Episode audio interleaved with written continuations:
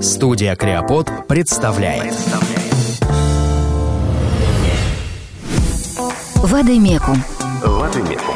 Подкаст о людях индустрии здравоохранения. Добрый день. Мы продолжаем нашу серию подкастов «Послушайте Вадимекум». Меня зовут Виктор Пащенко. Здесь со мной в студии моя коллега и соведущая Елена Ушарова. Доброе утро. И сегодня у нас в гостях генеральный директор компании Джонсон Джонсон Россия Катя Погодина. Здравствуйте. Катерина, вы работаете генеральным директором в большой международной компании, но в этом подкасте мы хотим говорить не про бизнес и не про деньги, а про людей. Про людей, которые работают в этом бизнесе, и про те человеческие качества, которые позволяют людям быть успешными в этом бизнесе. И сегодня мы хотели бы затронуть тему лидерства, да, потому что это тема, которая близка всем руководителям, при этом все понимают ее по-своему, и нам интересна ваша точка зрения на этот счет. Что такое лидер? Давайте с простого начнем. Для вас. Прекрасный вопрос, да, как принято говорить в наших кругах, но на самом деле он достаточно сложный, да, и вы действительно справедливо отметили, что для каждого свое ощущение, кто такой лидер, да, для меня лидер – это человек, способный увлечь, способный зажечь, вести за собой, и одновременно это тот, кто прежде всего способен взять на себя ответственность за то, что, собственно говоря, куда ведет. И, наверное, это также, не знаю, некий синтезатор, что ли, идей. То есть лидер генерит идеи. Это тоже важно. Он может генерить идеи, это важно, а может синтезировать, то есть взять из большого количества информации идей, которые есть во внешнем мире, и, собственно говоря, обратить внимание на важное. А как вы себя определяете как лидера? Себя лично? Я лидер, наверное, демократичный, ориентированный в основном на людей. И я достаточно требовательна, но определенно точно для начала поставлю ожидания, то есть определю ожидания перед э, людьми, объясню, наверное, куда мы идем и зачем, и только после этого буду спрашивать. А ну, если потом буду спрашивать, то спрашивать буду, как говорится, по всей строгости закона. С наказаниями? Бывало и с наказаниями. Хотя предпочитаю найти какое-то компромиссное решение отношения. Насколько вы требовательны как лидер? Я, прежде всего, очень требовательна к себе, и поэтому я требовательна к окружающим. Я считаю, что мы, как, э, не знаю, как команда, как люди, работающие в определенной области, ну, пришли для того, чтобы туда привнести какую-то разницу, быть не похожими на других. Поэтому я требовательна. Катя, когда вы вот почувствовали себя уже вот как лидер такой состоявшийся, и что это за этап взросления на пути к этому чувству, да, ощущению, что я вот лидер? Ну, для меня достаточно натуральным был, э, не знаю, наверное, даже со школьной скамьи, если не сказать раньше, брать на себя какие-то лидерские инициативы, да, мне всегда хотелось что-то показать новое, куда-то людей повести на какие-то свершения, и я достаточно рано тоже принимала на себя ответственность, но, наверное, все равно будет нечестно сказать, что каждый человек не проходит какие-то пути становления как лидер. И для меня было несколько таких моментов, если вот про этапы немножко поговорить. Первое, что я поняла, что можно сдаваться. Обычно бизнес-книги и некоторые там бизнес-гуру да, говорят о том, что сдаваться нельзя, что фактически ты можешь просто упустить маленький момент, когда там, не знаю, вот очень картинки любят рисовать, что ты там доклада не дошел всего несколько сантиметров. Мое внутреннее убеждение, что это неправильно. Это может привести к абсолютному выгоранию, потере интереса ко многому и даже, не знаю, к болезни, не дай бог. Поэтому я считаю, что правило, которое, например, для меня стало очень близко, надо уметь вовремя остановиться или, по крайней мере, изменить траекторию движения. Люди, которые со мной работали, я часто привожу такой пример, такой ассоциативный лично для меня. Вот представим детскую игрушку на батарейках свежие батарейки вставлены, игрушка едет на пути, встречает стену. Батарейки новые, Игрушка новая, со всей энергией и скоростью продолжает ехать в эту стену. Фактически, если чуть-чуть изменить траекторию, даже не надо ее разворачивать, да, совершенно меняется направление, и мы продолжаем это движение. Вот по мне, лучше вовремя остановиться, принять такое решение, не знаю, изменить траекторию или иметь смелость прекратить что-то делать, что делать не надо. А как вы сдаетесь? Как это выглядит? Вы сами принимаете решение или вам говорят, что ну, Кать, ну хватит уже, давай поменяем цели? Как это чаще всего происходит? В моей практике скорее я говорила, чем мне. Но сказать, что это мое единоличное решение, нет. Я вообще верю в силу команды, и поэтому, когда в обсуждениях, в поиске решения ты понимаешь, что оно не получается, время расходовать, да, это наш самый ценный ресурс, поэтому лучше остановиться и придумать что-то новое. Эмоций много? В процессе сдачи? По-разному бывает. Мне кажется, это тоже зависит от того, как вовремя ты это сделал. Конечно, надо иметь смелость остановиться в тот момент, когда многие еще говорят, да ты что, мы же только начали. Тогда эмоций много. Если это уже на поздних этапах, то это другая крайность. Так у людей уже усталость от э, процесса, мне кажется, это еще хуже. Лучше отэмоционировали и на этой эмоции дальше пошли к новым свершениям. Если вы остановились для того, чтобы сменить траекторию, как быстро появляется уже в вашем видении эта новая траектория? Хороший вопрос, но на самом деле, если честно говорить, мы всегда, ну, я лично и, и моя команда, я за сценарий. Я за то, чтобы всегда было сразу несколько вариантов развития событий. То есть у вас всегда есть план «Б»? Всегда, а иногда и «С». И я, в принципе, так и по жизни действую. Я своему десятилетнему ребенку говорю о том, что у тебя всегда должен быть план «Б». То есть вы уже воспитываете его как лидера? Ну, и думаю, что да. Ладно, мы к этому еще вернемся Да. попозже. Да, да, да. Что еще можно, да, какой еще этап? Очень сложный, кстати, для меня был момент вовремя и правильно принять свою роль. Особенно для меня это было болезненным, когда я э, стала управляющим директором, и по инерции внутренне думала, что если я меньше времени уделяю операционным вопросам, то я фактически, не знаю, возвышаюсь над своей командой, там, не знаю, отвлекаюсь от э, привычных вещей, да, принято же, что как бы лидер инклюзивный, он вместе с этим делает. И у меня было, теперь я уже понимаю, такое ложное восприятие. Мне казалось, что лидер, он должен быть такой hands-on всегда. И вот э, для меня большим было таким осознанием, что на самом деле надо вовремя и грамотно свою роль принять, дать возможность своей команде взять на себя ответственность, а тогда высвобождается ресурс и на стратегическое развитие организации, и на саморазвитие, и на развитие команды. И еще вообще открывается масса других перспектив. Но к этому надо было прийти. Еще, наверное, такой этап. Я долгое время считала, если хочешь сделать хорошо, сделай сам. Понимаю. Оказалось, что нет. Если ты хочешь, чтобы было сделано хорошо, найди команду, которая обладает теми знаниями и умениями, которые тебе требуются здесь и сейчас. А твоя задача уже их поддержать, направить, взять риски, не знаю, взять э, вину на себя. Мне очень нравится высказывание одного из наших лидеров в организации, доктора Пола Стоффлс, который говорит «you take the risk, I take the blame», да, то есть ты рискуй, иди, действуй, а уж мы потом разберемся. Я вот э, с некоторых пор стараюсь себя возвращать к этому и говорить «нет-нет, это, да, мы, мы сейчас идем вместе, а не Как вы считаете, есть ли отличие женского лидерства от мужского лидерства? И можно ли вообще так разделять? Я сторонник концепции, что нет или не должно быть гендерного вопроса в мужском и женском лидерстве. Ну что по факту? Но по факту все еще такая история сохраняется. Не знаю, мне кажется, бывают и женственные, эмпатичные мужчины, и харизматичные боевые женщины. Ну, да, это правда. Хотя по факту, обратите внимание, даже нам во многих интервью, когда говорят о лидерстве, мужчинам не задают вопрос, как он, например, совмещает родительство и карьеру. Для меня это сигнал, что все еще мы говорим не о лидере как таковом, а все еще смотрим в юбке он или в брюках.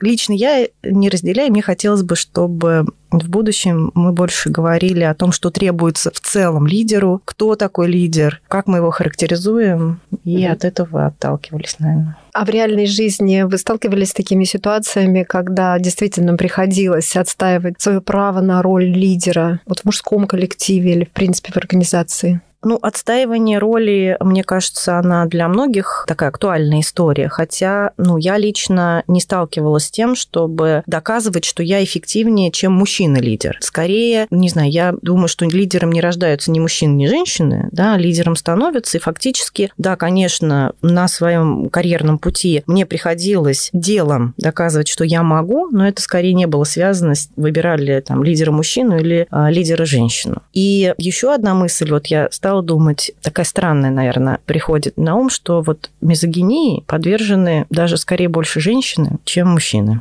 А почему вы считаете так? Ну вот что так происходит? Это может быть и такой социальный стереотип в свое время навязанный, или же это попытка себя, ну опять-таки из-за этого социального стереотипа, себя показать, вот я в команде, я в мужской команде, вот, вот относите меня туда, я такой вот, не знаю, активный, харизматичный лидер. Но это, мне кажется, это такое скорее заблуждение.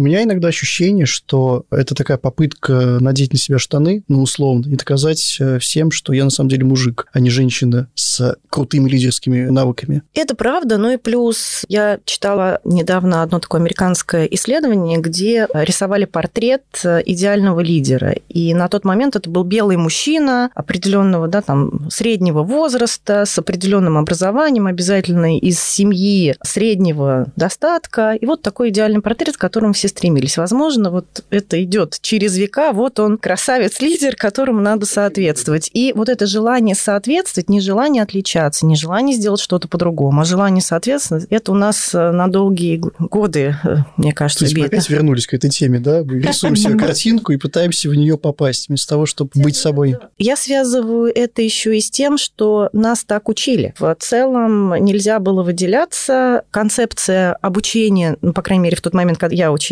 если тебе нечего сказать отличного от того, что уже прозвучало, то и не надо, да, промолчи, что отличается, например, от западного образования, где ты можешь развивать тему, о которой говоришь. И также ты должен был соответствовать, ну, некому примеру, да, ну, не хочется говорить, там, пионер всем пример, но примерно так. И, естественно, ты набирал тот набор Атрибутов? атрибутов, качеств, такой вот на себя их примерял. А вот вы сказали, что лидером не рождаются, лидером становятся. То есть лидерство – это скорее навык, да? Я думаю, что в целом это навык. Конечно, есть люди, которым просто это неинтересно, и это нормально. Я вот, например, не разделяю позиции «плох тот солдат, который не хочет стать генералом». Да не хочет, это нормально, не все должны быть генералами. У нас есть возможности реализовать себя прекрасно в экспертной области. Поэтому я считаю, что лидер – это навык, был бы желание. Как вы прокачиваете этот навык у себя, если прокачиваете? Ну, в любом случае, любой навык надо прокачивать. В этом я убеждена. Я адепт концепции lifelong learning. Наверное, если говорить о лидерстве, то это постоянное вовлечение в сложные проекты, это возможность взять на себя вот ответственность и как раз вот я говорю, что вовремя остановиться, вовремя изменить э, направление. То есть learning by doing. Фактически, наверное, прокачивать лидерский навык уже вот на моей, может быть, карьерной ступеньке, да, это как раз, не знаю, уже внутри существующих проектов делать еще что-то более смело, что ли. Плюс, э, как еще прокачивать, я очень люблю книги не бизнес-литературу как таковую, да, а автобиографические истории. То есть я подпитываюсь от людей, которые прошли уже какой-то путь. Поэтому вот прокачать можно также, оперевшись на опыт э, тех людей, которые чего-то добились в этой жизни. А вы упомянули, что стать лидером еще и зависит от желания стать лидером. Вот в начале вашего пути в большой компании у вас изначально вот была такая цель стать генеральным директором бизнеса? Честно, нет. Я пришла в компанию как такой, не знаю, ну, новый опыт. Пришла на очень стартовую позицию. Я пришла на позицию ассистента в отдел, который занимался препаратом для лечения центральной нервной системы, фармацевтическое подразделение. И на самом деле я думала о том, что я вот сейчас немножко наберусь какого-то опыта, пережду, а потом пойду делать карьеру в юриспруденции. Но Поэтому нет. По образованию, да. Что затянуло вот в компанию и как вы росли там как лидер именно вот с точки зрения того, что вы рассказываете о лидерстве и взрослении как лидера? Во-первых, меня затянули ценности. Мне оказались ценности компании, и мои ценности близки. Какие ключевые? Мне очень близко, что компания живет по тем принципам креда, которые закреплены. То есть это не просто документ, который есть, а это реально работающая история. То есть ответственность перед потребителями нашей продукции, ответственность перед э, сотрудниками, ответственность перед сообществом, в котором мы живем и работаем, ну, и ответственность перед акционерами. И все решения, все проекты, которые идут, они пропускаются вот через э, эти э, вещи. Плюс э, то, что миссия, да, чтобы болезни ушли в прошлое, но для меня это тоже, да, это, может быть, звучит, ну, амбициозно для организации, но в целом все, что мы делаем, мы делаем для того, чтобы, ну, мы сами, как жители страны, потребители, собственно говоря, тех услуг, которые есть, имели такие же равные возможности, как, например, люди в других странах, да, для меня это тоже близко. Мне близко то, что компания всегда давала возможность реализовывать собственные идеи. Несмотря на то, что мы большая корпорация, мы можем действовать достаточно автономно. И было бы желание, поощряются новые идеи. Поэтому вот посмотрев на все это, как это все это устроено, ну и, наверное, еще один момент, то, что компания давала возможность развиваться, прийти человеку без медицинского образования на базовую совершенно позицию, да, ассистента, и дать возможность двигаться, получать новые проекты, заниматься разными направлениями, да, ну не каждая компания дает такие возможности, поэтому меня это удержало. У меня еще есть вопрос. Вы упомянули об амбициозности бизнеса. А у вас были амбиции? И вообще, насколько амбиция, наличие амбиции важно для лидера принципиально? Сейчас можно было бы сказать, нет, что вы, я вот... Конечно, амбиция очень важна. Я амбициозный человек, и, не знаю, мне всегда хочется даже еще чуть больше сделать, чтобы доказать и самому себе, и даже показать показать людям, которые меня окружают, что мы иногда ставим себе ограничения сами. Потому что мы так привыкли, или потому что мы так никогда не делали, или потому что никто так не делал. Я говорю о том, что это самое прекрасное. Если никто так не делал, мы будем первые. И это вообще фантастическая история. Много ли у вас в команде, в вашей команде, э, лидеров, амбициозных лидеров? И мешает ли это вам или помогает? Я считаю, что историю делают люди, историю компаний особенно. И Конечно, не все должны быть лидерами. То мне сразу эта картинка в лодке вспоминается, когда, значит, один гребет, а человек 10, значит, направляют. Но в моей команде много харизматичных, интересных э, людей и лидеров. И мне кажется, это важно, потому что один человек все равно ничего не сделает. Да? Моя команда – это моя лидерская команда. Да? По определению не лидируют те направления, за которые отвечают. Мне это, конечно, помогает. Я вообще никогда не была склонна подбирать людей, например, похожих на себя, или, например, брать удобных да, людей. И я за то, чтобы люди были разные. Я вообще за многообразие во всех смыслах этого слова. Единственное, важно, чтобы смотрели все-таки в одном направлении. Потому что если ценности. ценности должны быть общими, задачи должны быть общими, все вместе должны понимать, для чего мы это делаем. А так все, конечно, чем разнообразнее команда, тем интереснее. А приходилось решать проблемы конкуренции внутри команды? Конечно. Нездоровой? Конечно. Какие ваши рецепты? Как вы это делаете?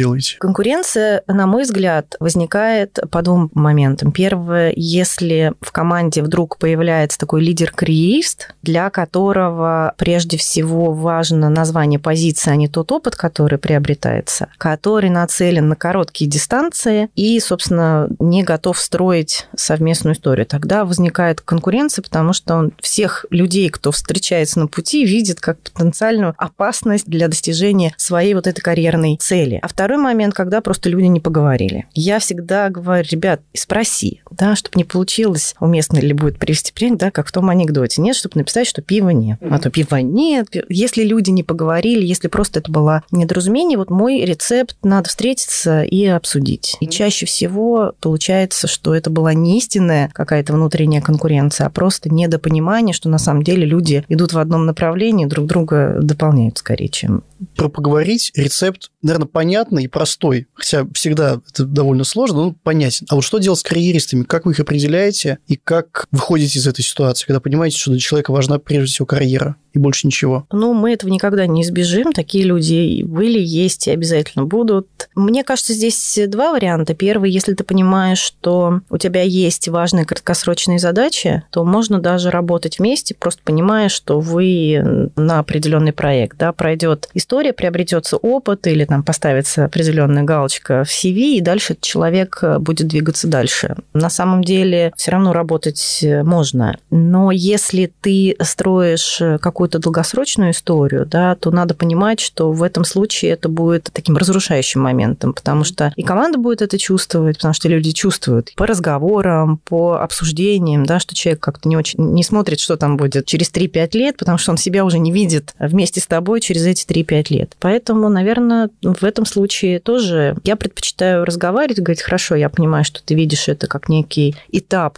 что тоже объяснимо, да, но давай тогда сразу договоримся, как мы будем вместе работать, понимая, что... То есть вы легко выходите на этот разговор, предпочитаете договариваться на берегу? Я считаю, что со всеми надо договариваться на берегу. Легко ли это? Нет. Не всегда легко, часто сложно, но без этого еще сложнее в моменте. Вы упомянули несколько раз о команде, как важно правильно составлять команду. А есть ли такое понятие «ваши люди» и «не ваши»? И вообще какими качествами должен обладать человек, чтобы вы его считали своим? Ну, конечно, у каждого человека есть, наверное, такое понятие «свой человек». Я связываю это с тем, что мой человек – это тот, который смотрит со мной в одну сторону. То есть фактически разделяет те ценности, которые разделяю я. Это прежде всего. Второе, я считаю, что без доверия двигаться никуда нельзя. Особенно, когда мы говорим о, например, больших проектах или больших организациях, которые э, да, находятся в разных географических территориях, то важно, чтобы ты мог э, доверять э, своему человеку. Ну и плюс, наверное, для меня люди, которые готовы учиться, можно прийти с абсолютно разным бэкграундом, но если ты смотришь в одну сторону, разделяешь одни ценности, готов учиться, наверное, это вот такое слагаемое успеха. А про доверие, вот очень тонкое такое понятие, вот что вы вкладываете в понятие доверия, как вы его чувствуете, ну, вот со своими? Мне почему-то все время на ум такая приходит, да, тоже известная достаточно фраза «You fool me once, shame on you, you fool me twice, shame on me». По сути, каждый человек может э, ошибиться или попытаться схитрить, может быть, даже подсознательно. Но если это повторяющаяся история, то вместе двигаться не надо. Я убеждена, что это путь в никуда. У вас были такие примеры, когда приходилось разочаровываться? Были, к сожалению, да. Мне кажется, у всех были. А быстро остаетесь с людьми в этом случае? Или даете второй, третий, пятый шанс? Если обманывают, то быстро. Если человек первый раз ошибился или что-то не получилось, всегда даю второй шанс. Я за то, чтобы дать человеку возможность. Но единственное, очень важно, я всегда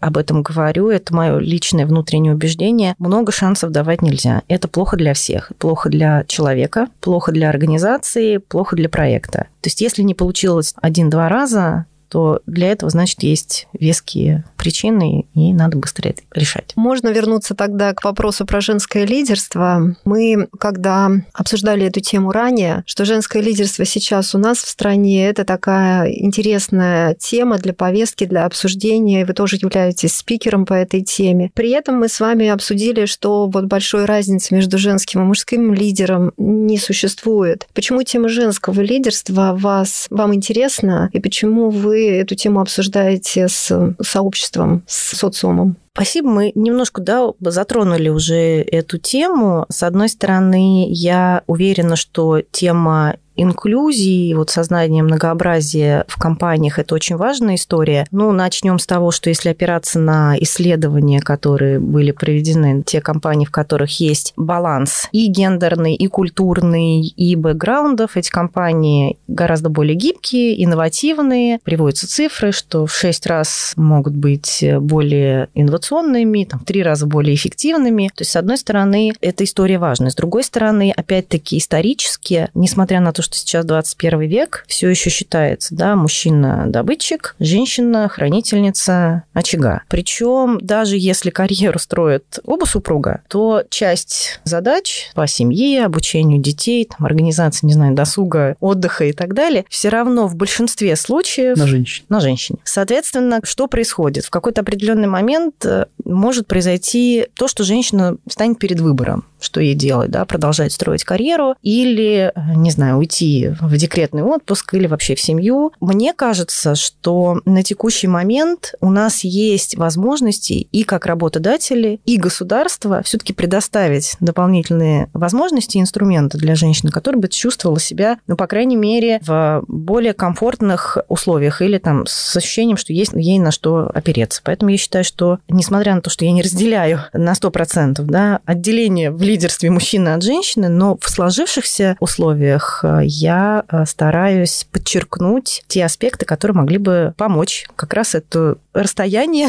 сократить. А есть какие-то, ну, понятно, что тема бесконечная, но вот если выделить какие-то основные вещи, то есть как женщине, что бы вы посоветовали э, женщине, которая вот развивается между этими двумя вопросами, как найти этот баланс или как принять правильное решение? Ну, смотрите, давайте, что делаю я? Да. да? Или что делаю да. я? Что делаете вы? Прежде всего, очень важно знать, что можно попросить помощи. Очень много вокруг людей, которые тебе готовы поддержать. Это даже не обязательно, разно бывают обстоятельства, не всегда в семье есть кто-то, на кого кого можно дополнительно опереться, но есть друзья, знакомые, не знаю, соседи даже, которые в какой-то момент могут чем-то тебе помочь, да? Я вам скажу по секрету, попросить помощи – это проблема не только у женщин. У всех, у всех. конечно. Нам Потому что кажется, все же сильные. Все сильные, все да, обязательно должны делать все сами. На самом деле нет. Второй момент, если ты чувствуешь вот такую даже или там физическую или эмоциональную усталость, можно найти ментора. Причем сейчас очень много возможностей есть и открытые ресурсы, где многие предлагают эту менторскую историю. Конечно, надо понимать, что ты должен находиться в ресурсе. Если у тебя нет ресурса, ты ни для кого. В общем, и, и в дома не очень хорошо, и на работе не можешь, собственно говоря, даже быть той силой движущей, да, которая необходима. Поэтому я всегда говорю, что в этот момент надо взять э, паузу. Можно не обязательно даже, не знаю, идти в длительный отпуск, но взять время для себя и заняться какими-то вещами, которые именно тебя восстанавливают.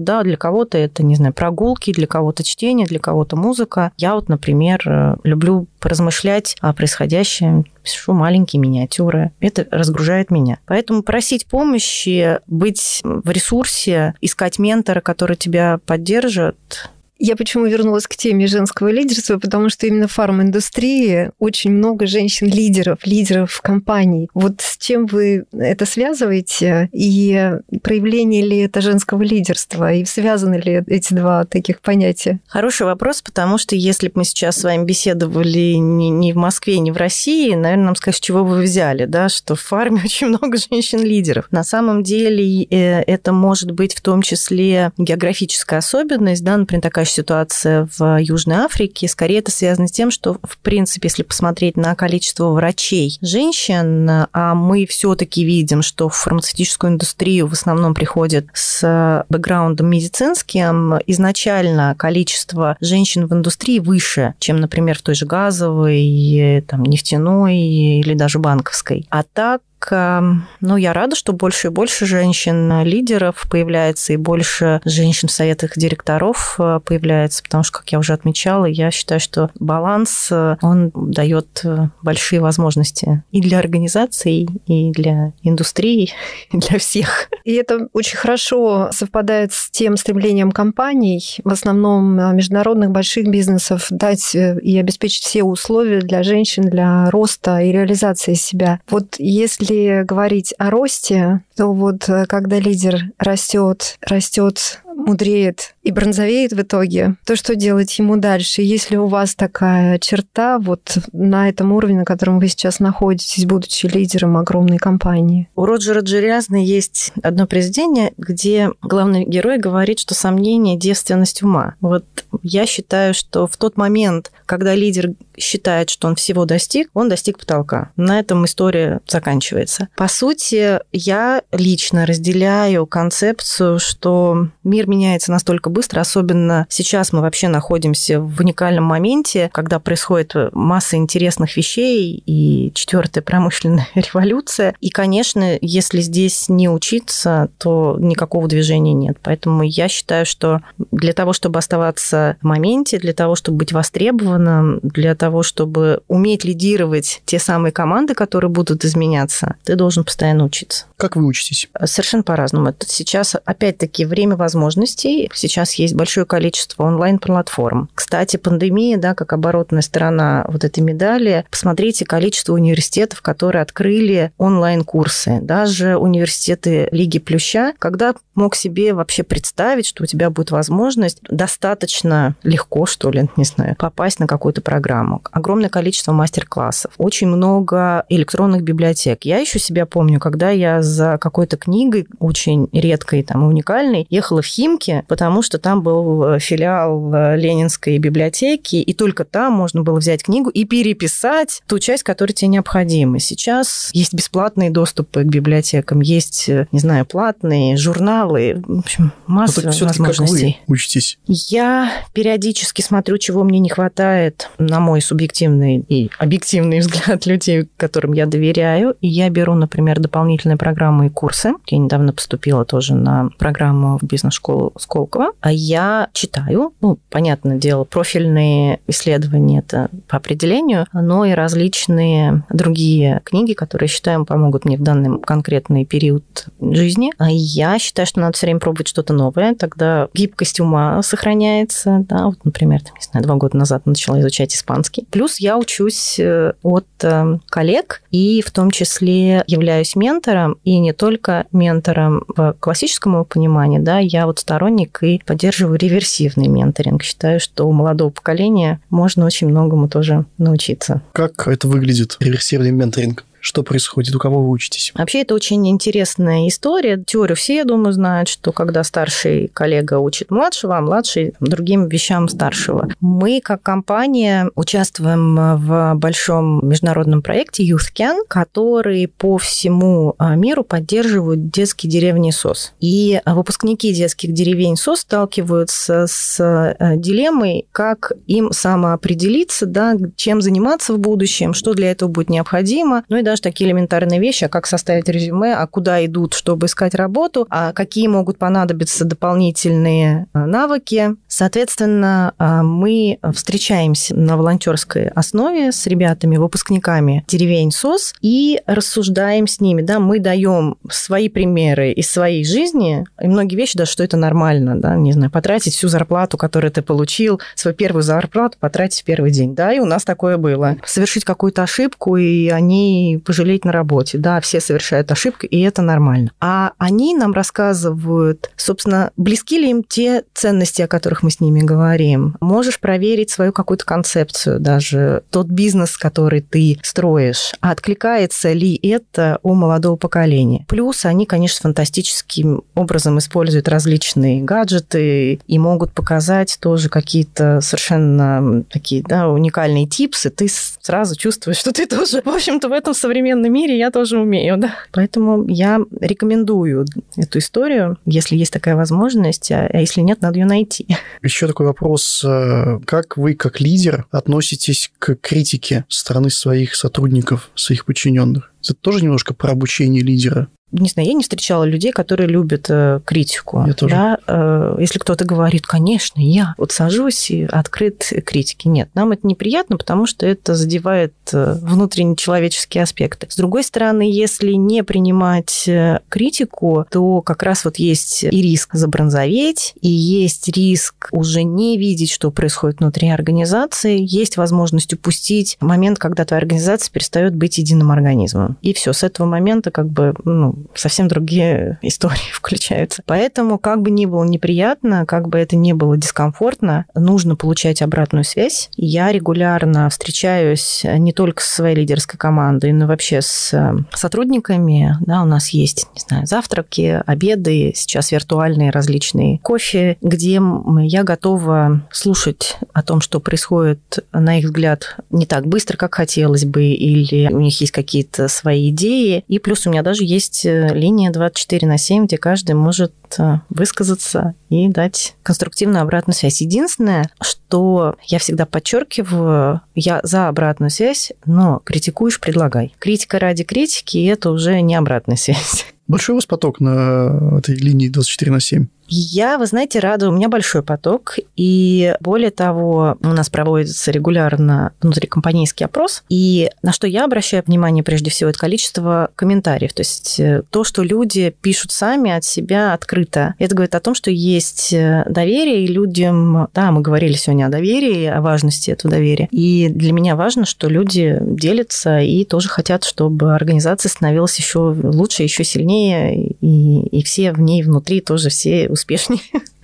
Вы, а, Катя, много говорите о команде, и это заставляет думать о некоторых ролях в лидерстве. Это лидер, тот, кто ведет, и ведомый, то есть ведущий и ведомый, тот, кто идет за лидером. Вот вам когда-нибудь удавалось или приходилось, точнее, быть в роли ведомого, то есть человека, который идет за кем-то, и что это за ситуации? Все мы бываем в разных ролях, и в роли ведущего, и в роли того и ведомого, да, то есть кто идет за лидером. Я открыто, не знаю, следовать за чем-то новым, да, не обязательно даже то, что находится, например, сразу на поверхности. Например, да, я познакомилась с очень интересным человеком, Ольгой Зубковой, которая делала проект «Тетрадка дружбы» для инклюзивной истории ребят с особенностями развития или да, ребят-инвалидов, которые вместе сосуществуют э, с другими своими сверстниками. Есть и лагерь, в котором ребята проводят время. И дальше это переросло также в большой проект инклюзивного кино, да, где показываются фильмы, где отражены как раз вот все аспекты, социально направленные аспекты. И вот я себя как раз в тот момент почувствовала вот человеком, который готов двигаться и идти за таким лидером, который через неформальные, может быть, не совсем привычные для нашего общества инструменты пытается еще раз посвятить вот различную проблему, вот, например, в том числе социально направленную. Плюс,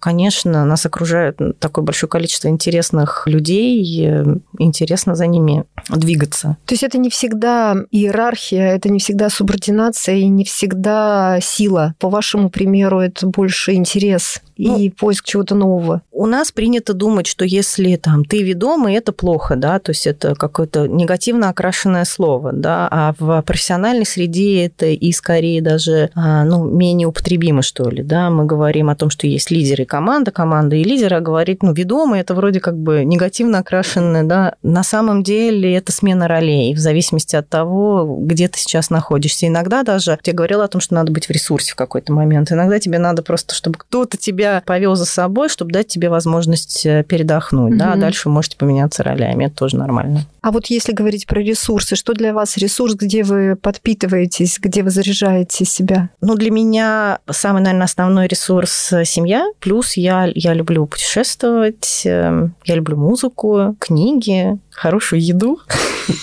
А есть какой-то рецепт? Вот вчера было прям совсем сил нет, а завтра, чтобы быть в ресурсе, быть в заряде, вот что должно произойти? Ну, мне кажется, там стопроцентного рецепта-то нет, но я всегда стараюсь себе сказать, отключись. Вот, ну, правда, отключить все девайсы, на которые могут приходить сообщения, почта, меньше читать, например, новостную ленту, потому что особенно сейчас мы видим, что большое количество, помимо важной информации, еще просто информации, да уж не будем о грустном. Соответственно, для того, чтобы вот от, надо от всего отключиться и заняться каким-нибудь любимым э, делом, да, ну вот если сейчас можно, не знаю, ограниченная какая-то история, но можно съесть что-нибудь вкусное и посмотреть какой-нибудь любимый фильм, ну, почему бы нет? А скажите, вот про смену ролей. Дома вы лидер или вы при входе шляпу лидерства кладете на полку и в какой-то другой роли? А здесь также будет зависеть, да, где-то можно взять и на себя лидерскую историю, не знаю. Я обычно лидирую процесс организации семейного досуга, да, выбор э, места, гостиницы и составление программы, а, но во многих моментах, э, конечно, нет, лидерство передается любым другим членам семьи. И не обязательно, да, это, например, супруг, да. Некоторые моменты мы адресуем к сыну. Это как раз тренироваться, брать на себя ответственность. Вы растите из него лидера? Такой немножко личный вопрос. Я не могу сказать, да, ращу ли я лидера, но, по крайней мере, я прививаю, стараюсь, да, прививать определенные вот вещи. Первое, если ты берешь на себя ответственность, неси ее до конца, да, если что-то сделал, там, отвечай. Я не ограничиваю его в его инициативах. По сути, это тоже дать возможность э, проявить себя. А если вы понимаете, что инициатива приведет к фиаско? Значит, он должен уметь э, получить э, опыт ошибок. Я вообще за то, чтобы давать людям ошибаться. И это как раз к вопросу, что не надо сразу перехватывать и делать самому. Плюс то, что точно всегда мы обсуждаем, что не надо равняться здесь сейчас на других, а надо смотреть на себя. И сегодня ты должен быть лучше хотя бы чуть-чуть себя вчерашнего. Мне кажется, станет ли он лидером впоследствии, да, захочет ли он этого. А мы говорили о том, что для этого нужны желания, но, по крайней мере, показать, как это может работать даже в его десятилетнем возрасте, мне кажется, да. Сейчас у молодого поколения считается, что нет мотивации брать на себя ответственность. И вот э, насколько вы это видите, как минимум в молодом поколении своих сотрудников, есть ли такая черта? Мне кажется, это вот так вот мы сидим, брюзжим такие, мы вот все прошли, мы такие ученые. А вот это вот поколение, оно совсем другое. Прекрасное поколение. Также берут на себя ответственность, просто они другие. И как раз вот здесь можно поучиться, на что, может быть, и не тратить время. Они более быстрые, они как раз гораздо быстрее переключаются между задачами. Они как раз быстрее готовы остановиться и что-то не делать. И я бы не обобщала, да, есть и в нашем поколении разные люди, и в молодом поколении, и совсем в юном поколении. То есть, мне кажется, это вот как раз история поколений. Каждое поколение считает, что оно было более работоспособным, более заинтересованным. А что тогда движет вот новым поколением? Вот в чем тогда их мотивация? Потому что действительно вы описали совершенно вот э, молодых и перспективных очень людей, которые живут своей очень такой насыщенной жизнью. А что ими движет? Ну, я, например, вижу, что для них гораздо больше приобретает значение как раз миссии плюс социальной ответственности перед э, тем обществом, в которых они живут. Очень много инициатив исходит э, от э, ребят и по окружающей среде, и по различным активностям, и активное участие, например, в проектах пробона, когда ты можешь свою экспертизу передать, ну, не знаю, некоммерческим организациям или маленьким организациям, у которых просто нет ресурса на текущий момент делать самостоятельно. Я вижу, что вот они сейчас гораздо более к этому открыты. Катя, вы упомянули о миссии. Вот что вы сами вкладываете в это понятие для себя в роли директора, лидера большой компании? Ну, у нас есть и миссия Джонсон Джонсон, да, изменить траекторию здравоохранения, миссия Янсен как фармацевтического подразделения, чтобы был мир без болезней. Наверное, сейчас уже вот на текущем этапе моя миссия в том, чтобы каждый пациент в Российской Федерации и вообще потребитель наших товаров имел абсолютно равные возможности с современными мировыми лидерами, да, чтобы все наши продукты, препараты, медицинские изделия, попадали тогда же, когда и в западные страны, и чтобы был доступ к ним. И я считаю, что если хотя бы, да, мы говорим о тысячах, сотней э, жизней, а, ну, мне кажется, это такая достаточная история для того, чтобы чувствовать э, потребности работать. Это правда. Ну что, мне кажется, это такое хорошее завершение да. на высокой ноте. Да, спасибо большое, было очень интересно. Есть ли что-то, о чем вы хотели сказать? Не знаю, мне кажется, у нас такой хороший разговор получился с вами комфортно беседовать. Ну и хорошо. Ну что, друзья, тогда на этом все. Катя, большое спасибо вам за честные ответы, за искренность и за наполненность смыслом ваших действий и вашей жизни. Спасибо. Да, спасибо. Спасибо большое. Вадимекум. Вадимекум. Подкаст делового издания об индустрии здравоохранения. Вадимекум. Новости, рейтинги, аналитика, мероприятия, а теперь еще и подкасты. Подкаст записан и сведен на студии creapod.ru.